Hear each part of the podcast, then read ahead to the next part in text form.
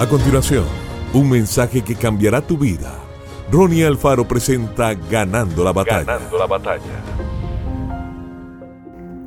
Y haré de ti una nación grande y te bendeciré, y engrandeceré tu nombre y serás bendición. Génesis 12:2. Abraham es el ejemplo por excelencia de lo que debe ser un hombre de fe. Quien quiera relacionarse con Dios, solo puede hacerlo a través de ella. Abraham fue obediente a cada palabra que Dios le dio. Salió de su tierra, de su parentela y de la casa de sus padres, y se fue Abraham como Jehová le dijo.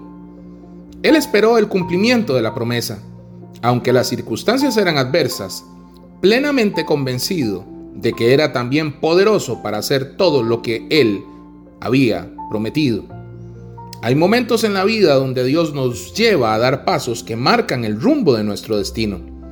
Abraham solo contaba con la promesa que Dios le había dado. Él no tenía un mapa.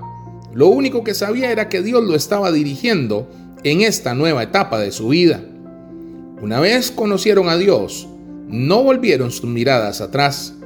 Se mantuvieron aferrados a la promesa como a su mayor ancla de salvación.